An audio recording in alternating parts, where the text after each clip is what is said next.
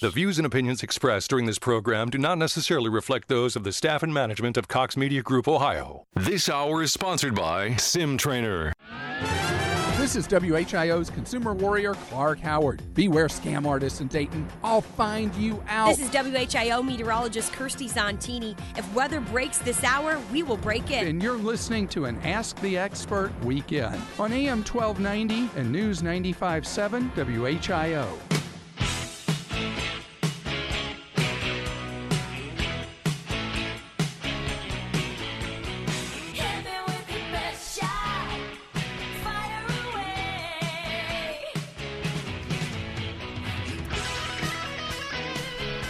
Good afternoon and welcome to the show. This is Mark Avery for Shooting from the Hip. Glad you've been able to join us this now. Finally, winter got here uh, Saturday afternoon, the last Saturday afternoon in December. Uh, we have a short show today, so we're going to get right to it. If you'd like to find out more about Sim Trainer, please go to our website at sim-trainer.com and you'll find uh, all about the classes that we have offered. There's several classes coming up. I want you to encourage you to look about our um, our offers that we have and the training pass, especially the training pass plus. If you already have a concealed handgun license, but if you're new to shooting and you'd like to maybe consider getting a concealed handgun license, the training pass is a perfect way to do that. And we do have two classes, one at the beginning and one at the end of the first full week in January 2019. Hard to believe that's already here. So if you are interested in that, please go to our website and check it out. But what I want to do right now is uh, jump right out to a special caller that we have on the phone, Representative Steve Huffman, who has been with us before and gave us a lot of heads up about what was possibly going to happen, what was uh, hopefully expected to happen in the General Assembly, and in fact, what did happen uh, in many ways. So, uh, Representative Huffman, and uh, Senator elect Huffman, welcome to the show. Thanks for being here. Hey, thank you very much for having me again. So, uh, what we're talking about is House Bill 228, and the House uh, passed it, the Senate passed it. It went to Governor Kasich for his signature or veto. He chose the latter, and then it came back uh, to the General Assembly for action. You guys came back from your Christmas break after Christmas on uh, Thursday and took action. Uh, tell us a little bit about what all went on leading up to that and and how it came out. You know, it, it, it is very rare for the General Assembly to ever meet after Christmas, but uh, you know we felt it was very very strongly that we needed to uh, come back and override this over this override the veto, and we only in the House we needed 60 votes and we got 67. Uh, in the Senate, there was uh, um, 21 votes, and they only needed, uh, I think they needed 20. Um, went pretty much down party lines. We had four Democrats join us from uh, uh, in the House. There was no Democrats in the in the in the Senate. Um, only local uh, uh, uh, member of the General Assembly was Peggy Lehner that did not uh, join the majority. So um, I, I think it. Uh, I think the General Assembly spoke. Uh, um, you know, and told the governor that you know this was important for the people of Ohio. When reading through the governor's veto statement, one has to wonder whether he was reading the same bill that was passed by the General Assembly. No, I, I agree. I think that uh, the, the governor, if you remember back last spring, sent out an initiative on guns uh, that he wanted to see us uh, do. Uh, and we did did the, the the straw purchase was in was in 228, um, it, it, but we did not get rid of bump stocks like he wanted to. We did not. Um, you know, he had a provision in there that um, an officer or person could say, you know, go to the court and say, "Hey, look, you're mentally ill," and take away your guns without any real due process. Sometimes referred to as a red flag law. yeah. wanted uh, in, in you know we just didn't feel that you know it was taking people's Second Amendment's rights away. We didn't feel that's right, and I think uh, the governor was kind of bitter and upset that uh, we didn't really consider the, his things very well. So I think that's why the veto came. Which is uh, I, for me as a as a citizen, I find it hard to believe that someone who has taken an oath to uphold and defend the Constitution, both of the United States and of the state of Ohio would then get uh, just sort of like a, a pique and say, "Well, I'm going to veto your bill because you didn't pass mine." And although he didn't use exactly those words, it's not hard to read that in the lines. No, I, I agree with you, and I, I think as a member of the General Assembly, our job are to pass good law. I don't care, you know, who proposed them or uh, what you voted on my bill. I think if they're good laws, we should vote on them, and and and I, you know, that's what I did, and I think that's what the the, the governor should look at, not uh, you know who proposed it or who, whose idea it was. You know, if it's good law and good constitution. Well, there are several things that did get passed in that bill, and not everything that everyone wanted. Uh, that happened actually before it even went to the governor. Uh, there, but the things that are in that bill, uh, for the most part, are things that we have been looking for. One of them in particular, and we've talked about this before, but uh, the burden of proof for who's at fault or whether or not it was justified use of deadly force in self defense used to be if you were not in your home or your car, it used to be on you, the person who had to defend yourself or defended someone else, to prove that by a preponderance of the evidence, or more likely than not, that it was justified use of deadly force. And now, with this bill, uh, that will change. And just a reminder to everyone, it's not in effect just because the the veto was overridden.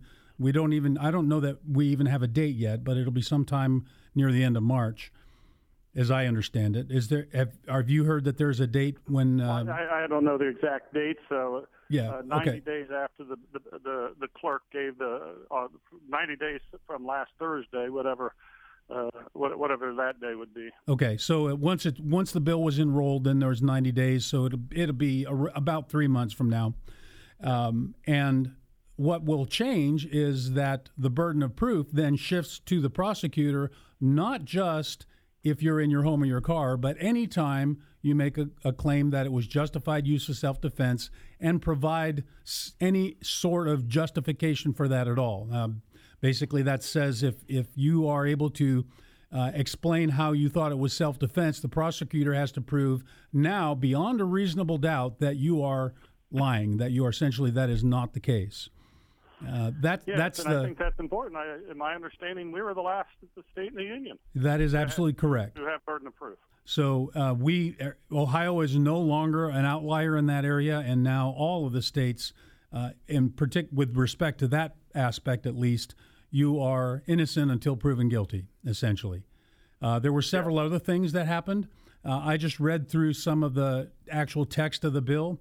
Uh, there were several things that were obviously put in there as a result of actions taken by some of the communities uh, that said, you know, we don't want you to carry guns and we're going to make it difficult for you. Uh, one of the so the preemption provisions that says local jurisdictions do not have the authority to make laws regarding carry of firearms. Some of those were strengthened fairly significantly. Yes, they, yes, they were. I mean, and we wanted to have a uniform ability across the state to have, so that people knew what their gun rights were, and not go from one jurisdiction to the other and not know what their what their rights were. And the other thing that I noticed they did was to say that if that you'll get your uh, reasonable expenses back to include legal fees and uh, investigative fees and so forth, even if you are not. Uh, if you don't win in court, but the reason you don't win is because they changed the rule after the the suit was filed. When yeah, yeah. you know, and uh, again, it's it's going back to the the, the gun owners' rights to to uh, appeal and and you know have a uh, make it fair in court for them. Right, and that is and and I don't. I think sometimes people don't realize just how unfair some of those provisions were, uh, and the fact that we've seen the abuse of the way that uh, certain people have been treated in certain jurisdictions, and the fact that all of that gets captured in this bill to say all of those things that you've done in the past, if you do it now, you're going to pay for it regardless of whether you lose the suit because it becomes a moot point after you change the rules. Um, yeah, I, I th- that's true. And, and you, you know, one thing that, that didn't get in the bill was in the original bill and went over to the Senate and they took it out. And uh, you, you, know, with stand your ground. But yes. uh, you know, I, I think we can work on that in the next General Assembly, and uh, you know, we're making small steps forward. We're not going to. Well, many of us, uh, you know, believe in the, in the Constitution, want to, you know, feel, feel we should interpret it strictly, and, and unfortunately, we've lost a lot of those rights over the years. And you know, th- th- this bill is just one step back forward to where we should be, and hopefully, we'll continue that in the next General Assembly. One of the things uh, that also changed was the definition of shotgun, uh, or what is considered the the Ohio definition was very specific and didn't exactly match uh, the the federal definition. So that's been changed. Uh, the biggest effect on that is the Mossberg Shockwave, uh, which is legal under federal law but illegal under Ohio state law. When this goes into effect, that'll no longer be the case. Um, the the change uh, in who had to post signs uh, it was or just originally removed, and it's now been ref- referred back to uh, where the where the locations are that are not allowed. You're not allowed to carry, and you're expected to know that you're not allowed to carry. So if that list changes again, they don't have to go back and worry about whether or not they have to change where the signs can have to be posted. Uh, that was kind well, of an unusual. The governor thing. had proposed is the, is the straw person um, uh, aspect of the bill. Uh, we did put that in there to strengthen uh, straw, you know, straw man purchase, purchases guns for somebody else that that are, then go out and uh, use them illegally. Right. If somebody who is a prohibited person who is not able to buy a gun on their own, and they send somebody in to go buy it for them, that's already a federal crime. But putting this in the bill makes it easier for the state to prosecute, and I think yeah, that's a positive thing. The state law, and and you know, and I think as as as legal gun owners, I, I have no problem with that. That that we do not want bad people to have guns. We don't want uh, you know people to go buy them for them, and it, it just uh, makes the state and federal law um, coincide. It also makes it only slightly more difficult for a criminal who's intent on doing something illegal to get a gun that they shouldn't have. But at least it gives uh, opportunity for a prosecutor uh, to effectively uh, put someone in um, in custody and take them off the street if they're participating in that. Yeah, and, and that was the, the, the intent of the General Assembly to to, to just make that uh, equal to federal law. So. Well, I really want to thank you very much for joining us, uh, especially as many times as you have been with us on the show. I appreciate it. Um, you'll be moving into the Senate with the next session, which I guess starts here pretty soon. Uh, I'll be sworn in January 7th into the into the Senate. I look forward to that, and uh, I look forward uh, as gun bills come up, uh, you know, come back periodically and, and discuss them uh, directly with you and your and your listeners. Well, we would love to have you do that, and uh, I I want to thank you very much for all the work that you did as a representative, working to get this bill through, and working with many other people who worked tirelessly to get this bill through uh, with some significant resistance. And I think a lot of people don't appreciate just how much effort it took to get this bill through in a way that would sustain um, overriding the veto when it was already promised by the governor that he would veto it before there was even a final text of the bill. Yeah. Well, I, I appreciate you having me on. I hope you have a you and your listeners have a Happy New Year's, and I look forward to doing this again. Thank you very much for joining us. Representative and now uh, Senator elect Steve Huffman, uh, who is uh, joining us on the phone. And uh, again, thank you very much for being with us. We're going to take our first break for the hour, but if you'd like to be part of this very abbreviated show, give us a call quickly at 457 1290, and uh, I'll try to get you on. We do have a few more things to talk about. This is Mark Avery for Shooting from the Hip on AM 1290 and News 957. WHIO. When the Miami Valley gets hit with breaking news, severe weather, or traffic tie ups, depend on us for up to the minute information. AM 1290 and News 957 WHIO. Sim Trainer is the Dayton area's premier indoor shooting range and firearms training facility. Sim Trainer is a members only facility featuring 10 individual shooting stalls and a mechanical target retrieval system. Their range is also climate controlled for your year round comfort. Sim Trainer offers both pay as you go and year long individual and family memberships. They're also proud to offer reduced rate memberships for law enforcement and military. Need training? Sim Trainer holds unique and innovative firearms training courses, including the award winning First Shots program, a concealed carry course, and an advanced five course handgun series. Sim Trainer is open Monday through Sunday. Check the website sim-trainer.com to find out more or call 293-3914. Sim Trainer, the Dayton area's premier indoor shooting range and firearms training facility, 2031 Dryden Road in Moraine, just across from DP&L. Online at sim-trainer.com. Baby boomers have shared their frustration about how much tax they pay. Let me reverse that for you and put the emphasis on saving taxes. This is Chuck Oliver, founder of the Hidden Wealth Solution, and I've been helping clients for over two decades to get their retirement on track and avoid the tax traps. Daily, I see clients paying taxes needlessly instead of maximizing their financial future. Learn how to save unnecessary tax and optimize your retirement. Visit retirementprotected.com, retirementprotected.com. Tune in to Living the Full Life with Dr. Juan, Saturdays from 4 to 5 p.m. here on WHIO Radio. Hear Dr. Juan Fernandez from Full Life Chiropractic in Troy as he breaks down the tools needed to help you achieve your state of optimal health naturally. Saturdays beginning at 4. A cloudy day expected for our Saturday today and chilly as well. Temperatures only reaching 37 for the high. A breeze should gradually calm down as the day goes on. Tonight, we're looking at partly cloudy skies and a low temperature dropping to 27 degrees. Mostly sunny for Sunday with a high temperature lifting to 41. I'm meteorologist Jesse Maag on the Miami Valley Severe Weather Station, AM 1290 and News 95.7 WHIO. Dayton and Springfield Station for 24 hour news, weather, and traffic, and our Ask the Expert weekends. AM 1290 and News 95.7 WHIO. Welcome back to the show. This is Mark Avery for Shooting from the Hip. And uh, on the phone, I have uh, Jeff Pedro, who has been a little bit under the weather, so he didn't uh, come into the studio today. Uh, Jeff, Merry Christmas and Happy New Year. Hey, Happy New Year to you too. Oh, wrong Jeff. I'm sorry. okay. Well, my question uh, is under this upcoming law, or is it current now? I know they were going to change it, but do we still have to inform a police officer that we're armed uh, if he contact if we're contacted or pulled over? Uh, yes, that is that is one of the provisions that was removed. Uh, there was some discussion that uh, that would be changed. Uh, that was that was not changed. Um, that I, and I and I may have to double check that to confirm. There were several things, for example, uh, the the plain keeping your hands in plain view and so forth about having to do with uh, in a in a stop in a motor vehicle.